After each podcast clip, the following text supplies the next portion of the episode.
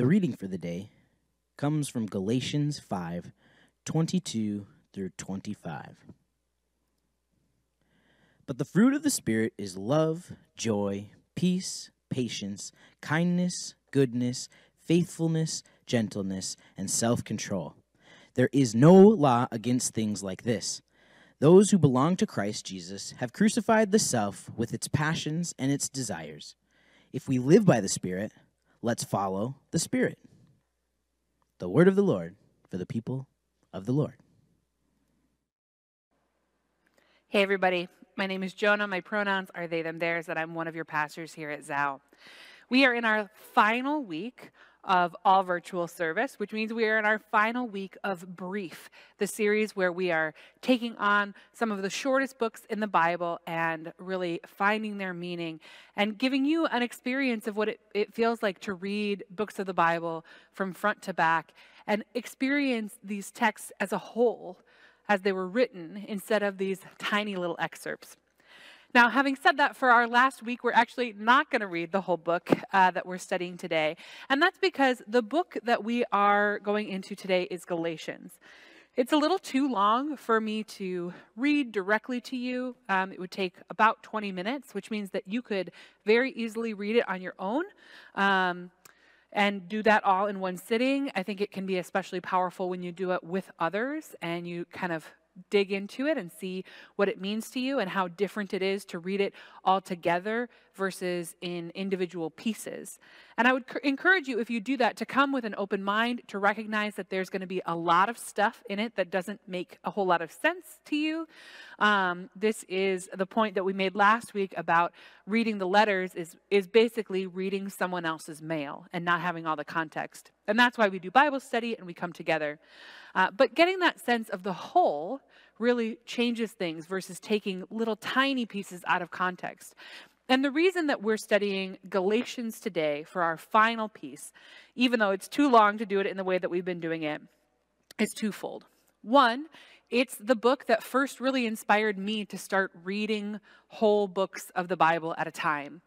It was uh, an experience that I had early on in my young adult faith life, where I had been studying this book week by week in a small group, and we were taking these couple of verses at a time, and, and we were doing a deep dive into Galatians, but we never read the thing as a whole.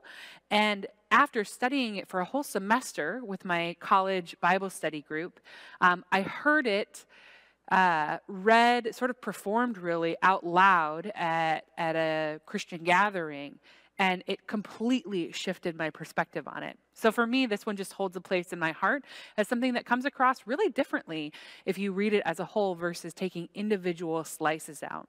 Mostly, you'll find out that in the first two chapters out of six, Paul is basically defending himself saying, hey, I thought you guys were listening to me. Why are you listening to someone else now?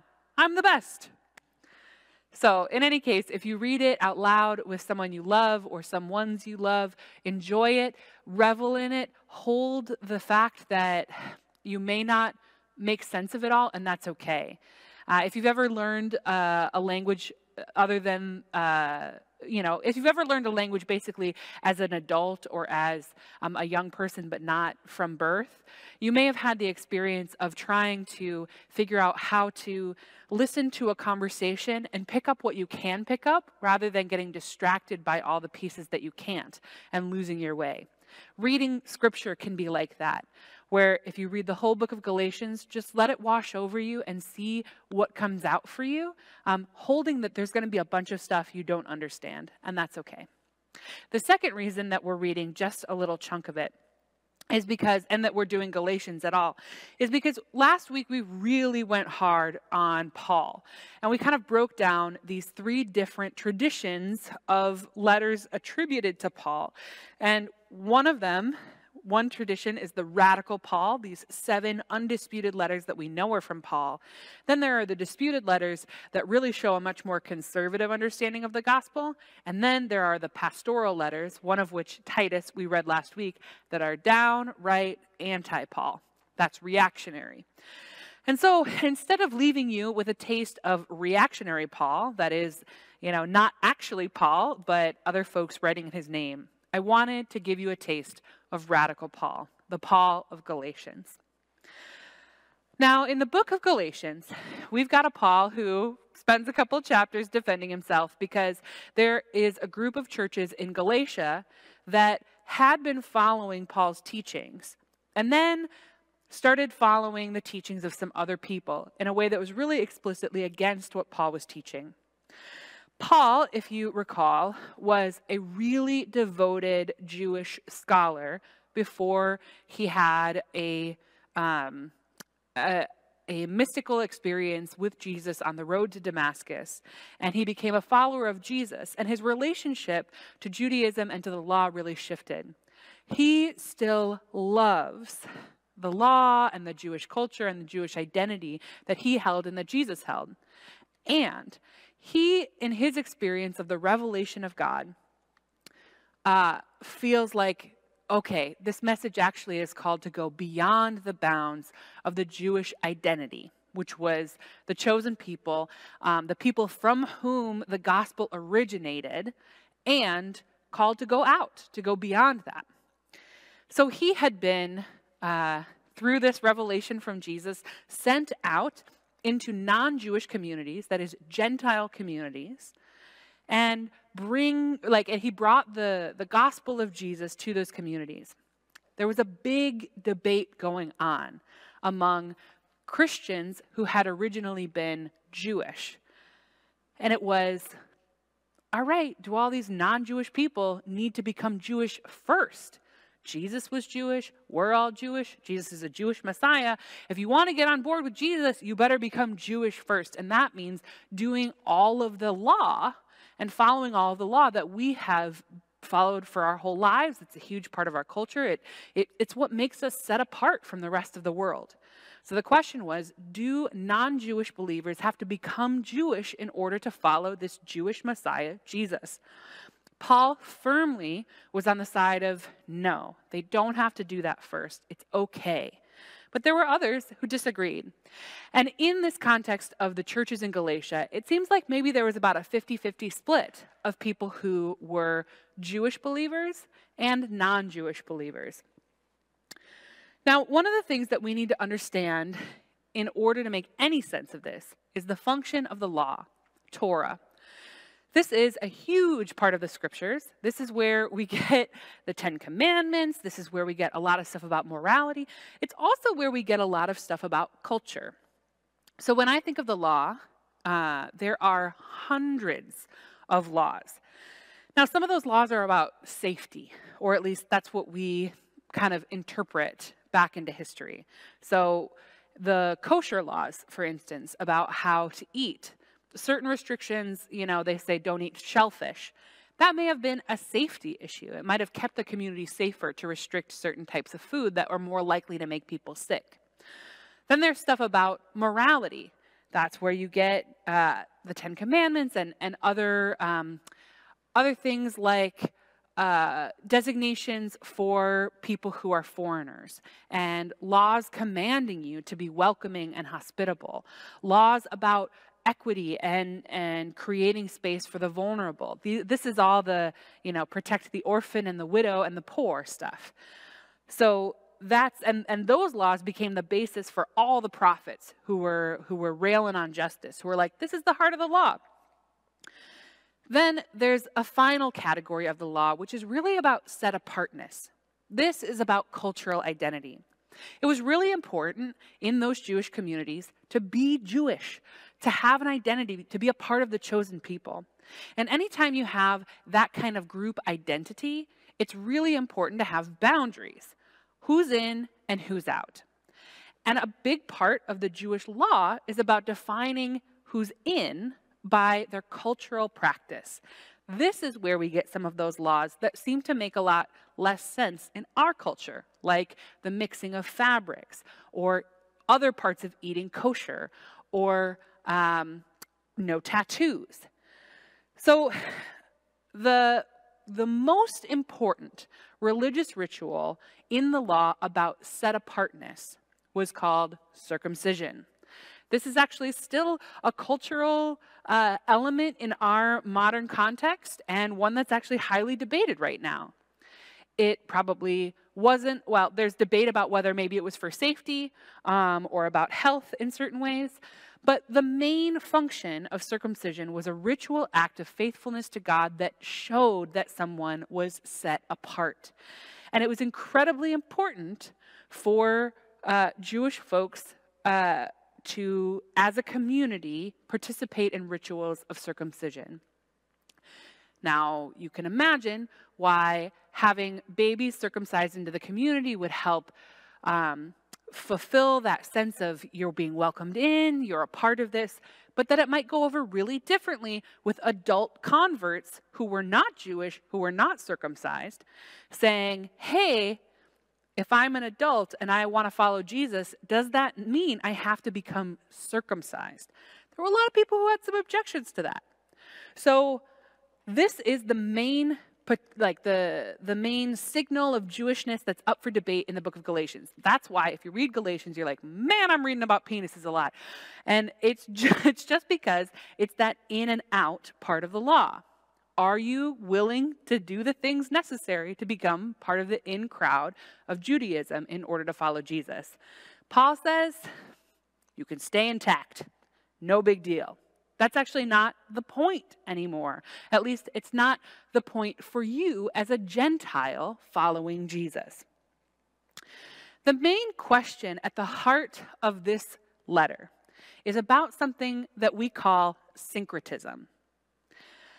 Syncretism, which I'm going to say a lot, so just get that into your spirit. Syncretism, syncretism, syncretism. Syncretism is the word uh, that we have for basically the blending of cultural practice into religious practice. And it's become something weirdly controversial. In our modern context, in American Christianity, there is a kind of fantasy that a lot of folks have, especially white folks of European descent, that Christianity is somehow beyond culture, that Christianity is a pure religion not bound up in culture, and therefore, when it is brought to other cultures, that those other cultures need to adopt Christianity in its pure cultureless form, and that anything conflicting should be abandoned. But that fantasy is actually just white supremacy that steeps itself in everything. And the same conversations that we need to be having in our communities about how white culture dominance uh, pretends it doesn't exist by pretending to just sort of be the norm. We have to understand that there's the same function in religion and throughout the history of Christianity, including all the way back to the first century and to this letter. That people who have experienced Christianity already blended with their own culture, in a sense of syncretism, have pretended that this, this blending is actually the purest form of Christianity. And instead of disentangling and saying, actually, Christianity can blend with other cultures, or, or my blended Christianity can blend with a third culture, instead of having that freedom to say, we trust the gospel to communicate truth in any number of contexts, they say, no, actually, you have to join my culture. My culture is, is going to dominate here. And if you want Jesus, you'd better become Jewish, or in a much more uh, prominent historical context, you'd better adopt European whiteness as an understanding of Christianity. That's bad. I think we can all agree on the face that that's bad. And I'll give you some examples. Um, so when, um, when Christian missionaries who were coming from a European context that was all blended, like, like one of the, the examples of syncretism that we all take for granted now is the holidays, Christmas and Easter. So when we talk historically about the celebration of Jesus' birth, we don't know when this happened, but somehow Jesus' birthday celebration got moved, you know, just like out of the blue, not, to the week of the winter solstice, to the week of the shortest day of the year, and also an important uh, non-Christian pagan holiday. The winter solstice was a time that uh, that the seasons of the earth demanded ritual of change to mark the passing of the seasons. And Christianity chose to kind of blend those things together to say, like, at this time of the year, where at this part of the world, it gets cold and dark and the days are short, we remember that the light, Jesus, as described in, in the Gospel of John, the light of the world is coming. That as we enter the darkness, the light is coming. This is a blending. This is a blending of the rituals, the pagan rituals of celebrating the winter solstice, and the Christian rituals of understanding the birth of Jesus and the metaphors for the light of the world. Again, at Easter, we have uh, springtime and the ending of winter, the, the celebrations of fertility. That's where the bunny comes from.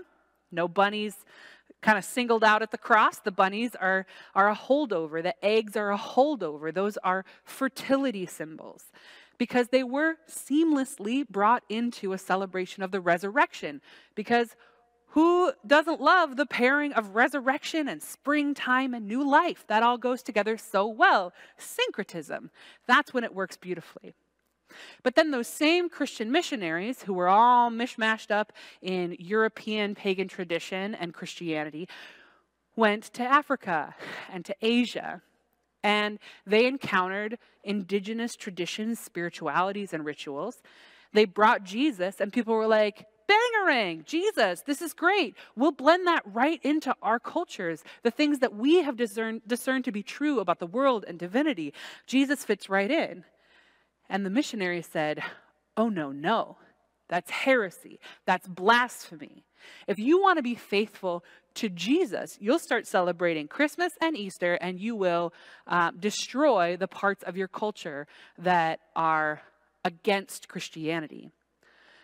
But as many people have noted, they were wiping away the culture that was there and replacing it with white European culture, because they were pretending that that was a sort of pure form of Christianity. One awful example is that the, the, ritual, the rituals around um, remembering or even worshiping the ancestors took place in lots of different ways. So, for instance, in Cameroon, there uh, were these beautiful statues that were in homes um, commemorating the ancestors who had died. And they had prominent places, and, and they were important in ritual and daily life.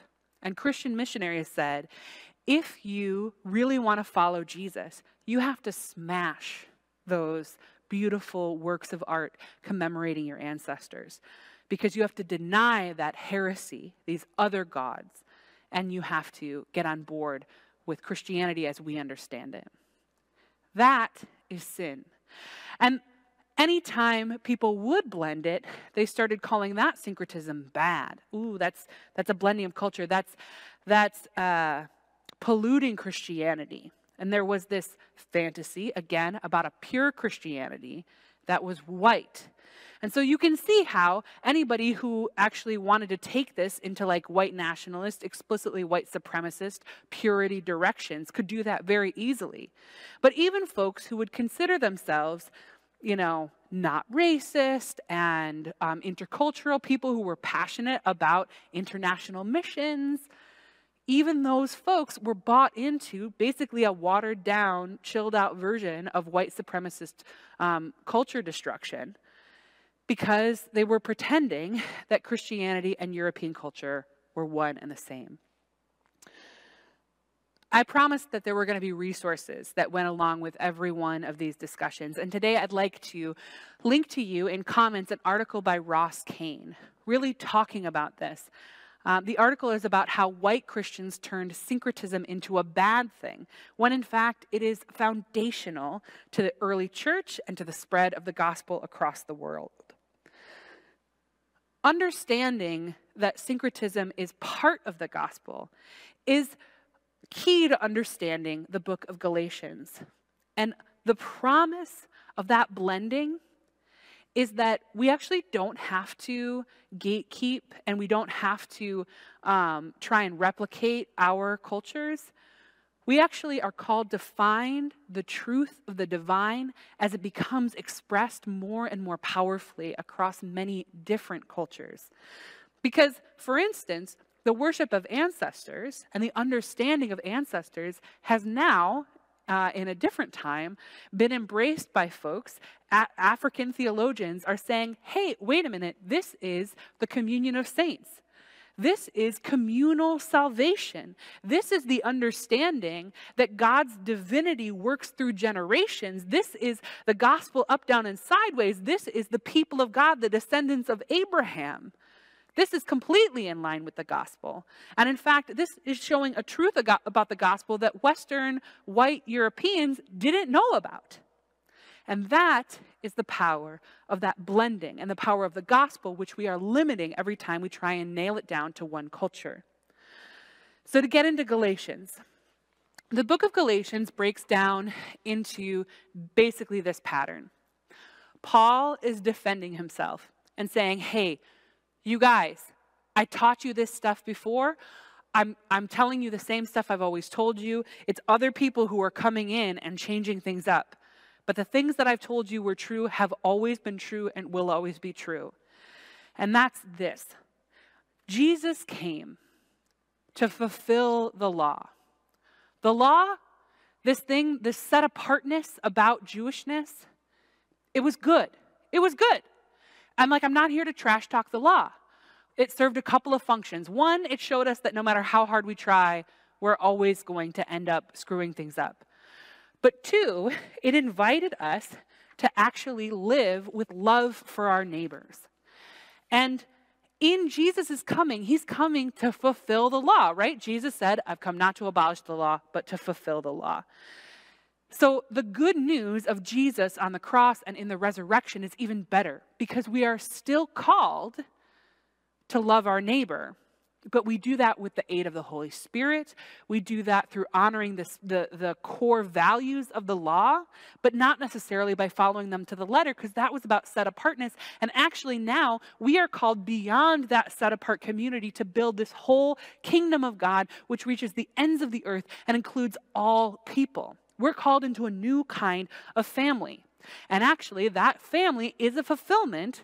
Paul goes all the way back to Abraham, right? A fulfillment of that promise that God gave to Abraham about his descendant. His descendant was Jesus.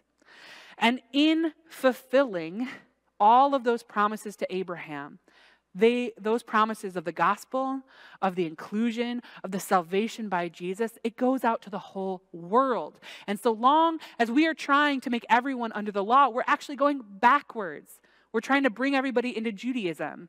We're going into this, this singular culture when, in fact, all cultures are welcome here.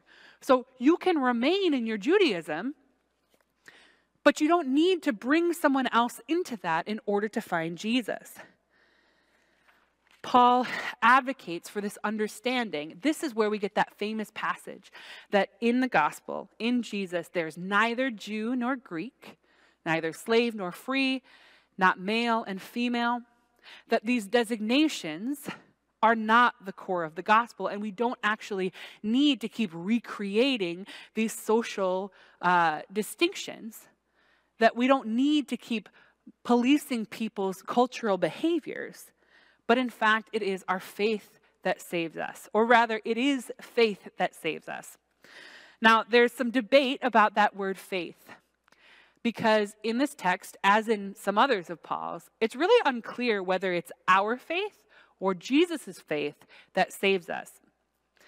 And when we talk about being saved, the word here is justified, which is about righteousness. And righteousness is right relationship. So basically, Paul is saying, we need to get in right relationship with God and with one another. That's the heart of the gospel. Before, when we were just being Jewish, we were doing that through the law. And that set us apart, and that gave us accountability. It showed us our shortcomings. But Jesus came to fulfill that so that we could include so much more than one singular culture. And now we are made in right relationship. We are justified by faith. By the faith in Jesus, maybe, or perhaps by the faith of Jesus, that Jesus' faithfulness to us and to God actually makes us a whole big family, a new creation. And in that new creation, there is freedom. There is freedom from any one particular cultural identity to express and to live out the heart of the gospel in any number of ways. This is where we get the idea that we are saved not by works, not by what we do, not by these cultural markers, these expressions of set-apartness, but by faith, the faith of God and our faith. Paul is arguing that our right relationship is a gift from God and that we can express that actually in a lot of different ways. And when we, when we examine that in that context, that's really a radical shift, because at the time, Um, if you wanted to become Jewish, there were a lot of barriers. Uh, there was an in and out barrier for a reason, right? It was about being identified, being the chosen people. So it wasn't very easy to just spread that. And a lot of that was cultural. And so Paul is saying we need to have a multitude of expressions here. What is the heart, heart of the gospel then? A lot of people read Galatians and other works of Paul and they say, well, the heart of the gospel is belief in Jesus. But what does that mean to Paul, the one who is using those words? As you follow his argument through the letter to the Galatians, you see that Paul is saying, you know, people read it as like, you got to believe in Jesus, A K A you have to intellectually agree to the premise that Jesus died for your sins and Uh, and, and that's your ticket into heaven, and that is salvation. What we don't know, or don't think about, or don't talk about enough, and it's mentioned in this article that uh, we've linked here by Ross Kane, is that that's actually really steeped in Western culture. The idea of sin as an offense towards God, the idea of atonement or repair as being about individual humiliation and offering oneself um, in, uh, in that humiliation to make a repair on an individual basis for the honor of the Lord, which is literally a, a European feudal term. These are all heavily cultured understandings of salvation. And if you never came through historically, never came through, your people never came through feudal Europe, it doesn't actually mean a whole lot, but there's a ton in the scriptures that means a whole lot else to you. If we understand salvation in a more communal way, if we understand salvation as what Paul is talking about here, which is right relationship, then the cross takes on totally different meaning. The cross is fulfilling the law so that we are free to express our love with the core of the gospel, with the core of the law, which is love of God and love of neighbor. And that's why Paul says that belief in Jesus doesn't let us off the hook for like being good people or being transformed. But in fact, knowing God, or as he says in Galatians, being known by God, transforms us, brings us into relationship with the Holy Spirit, who changes us, who grows us, who brings us into fullness. And that's where we start bearing the fruits of the Spirit. This is a list that you might have heard of before today.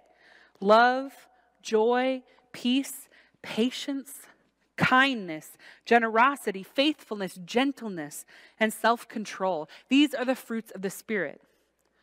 For all of those people who say, oh, according to Paul, I am saved by grace through faith alone. What does saved mean? Saved doesn't mean a ticket into heaven, at least not in Galatians.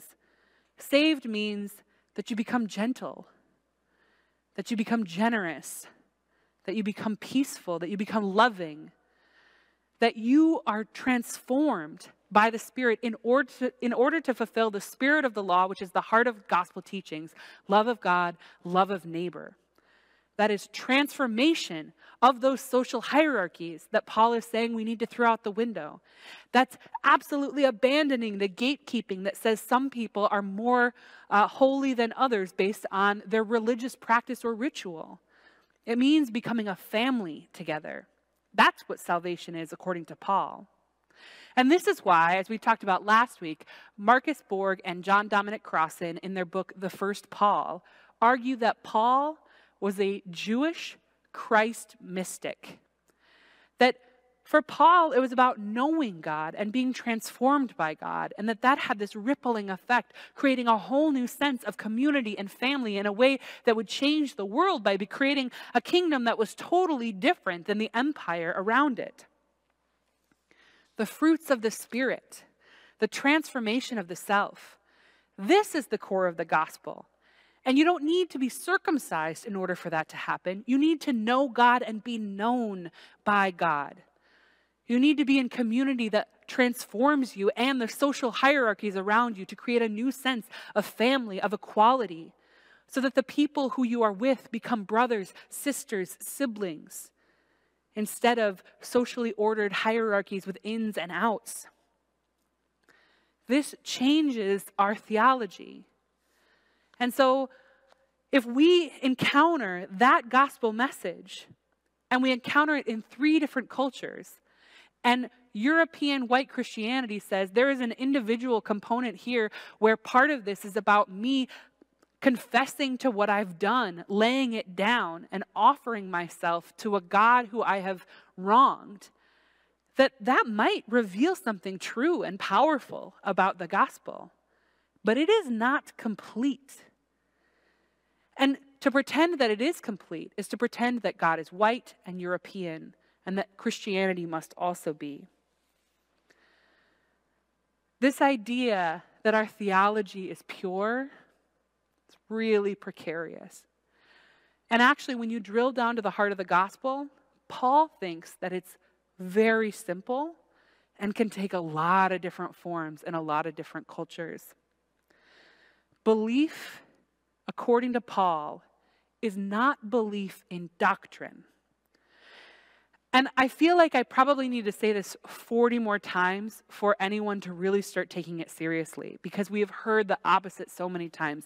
Belief is not belief in doctrine. It is not believing the right things about God. Belief is a trust we put in Jesus Christ and in the divine.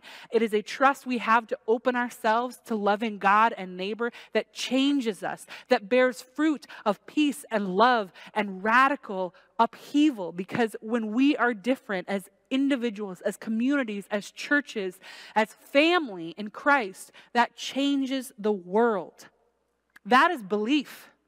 And in that way, he's actually not preaching something that different from James, one of my favorite gospel authors, who says faith without works is dead, because they're both talking about the transformation of the self, which has impacts on the world around you. But Paul just really wants to emphasize there's no right or wrong way to do this. There's no rules or rituals that are going to get you in. It's actually knowing God. It's trust. Belief is trust. It's not having the right theological ideas.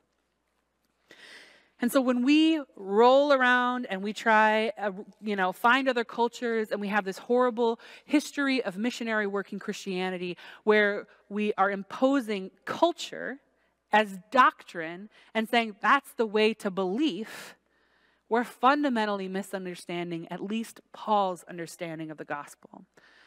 That actually those things, even though they may have blessed individual communities, Paul in this letter is like, I was the I was like the best Jew. You guys don't even understand. Like, I get the law. I studied the law so hard. I studied the law way more than you did. I get it. It's beautiful. It's holy. It was a gift from God. It's not for everyone, and that's fine. And all of these cultures have something beautiful to offer. But when we approach the gospel the way Galatians does, when we approach it um, giving room for syncretism, it is saying we expect to see Christ, to see Jesus, to see the kingdom in a new and beautiful way in a different culture. And instead of policing other cultures and trying to make them look like us, we need to bring the gospel into new spaces and then sit at the feet of our new teachers, the people who are going to show us what the divine has revealed to them through their generations, through their ancestors, through their teachings. We need to stop. We need to decolonize our Christianity in order to see the gospel. Because if we can't do that, we are seeing the gospel of white supremacy. We are not seeing the gospel of Jesus Christ. The gospel of Jesus Christ is transformation of the soul and of the community and of the world. It bears the fruits of the Spirit, and it can teach itself to us through any number of beautiful rituals, from Easter and Christmas to ancestor worship and beyond. We cannot keep limiting our God. That is the sin here. Syncretism can be holy and good. Will you pray with me? God, it is so hard for us to lay down our culture, even those cultures that have been imposed on us by others against our will. God, help us to disentangle our identities from your word. Help us to understand that our Christianity will never be cultureless, and that is okay, because the heart of your Christianity, of your scriptures, of your gospel, of you, Jesus, your heart expresses itself beauti- beautifully in every culture. Help us to sit at the feet of the teachers of other cultures, of your cosmos, of your people, spread across the world and across time. May we have the humility to see beyond our own ego and culture, to see the beauty of your divinity wherever it flourishes. May we repent of the ways that we have imposed our culture when we are trying to bring you, Christ, into the world. And may we grow together as decolonizers, as faithful believers, as we work towards that true belief, which is trust and transformation and the flourishing of your kingdom. Amen.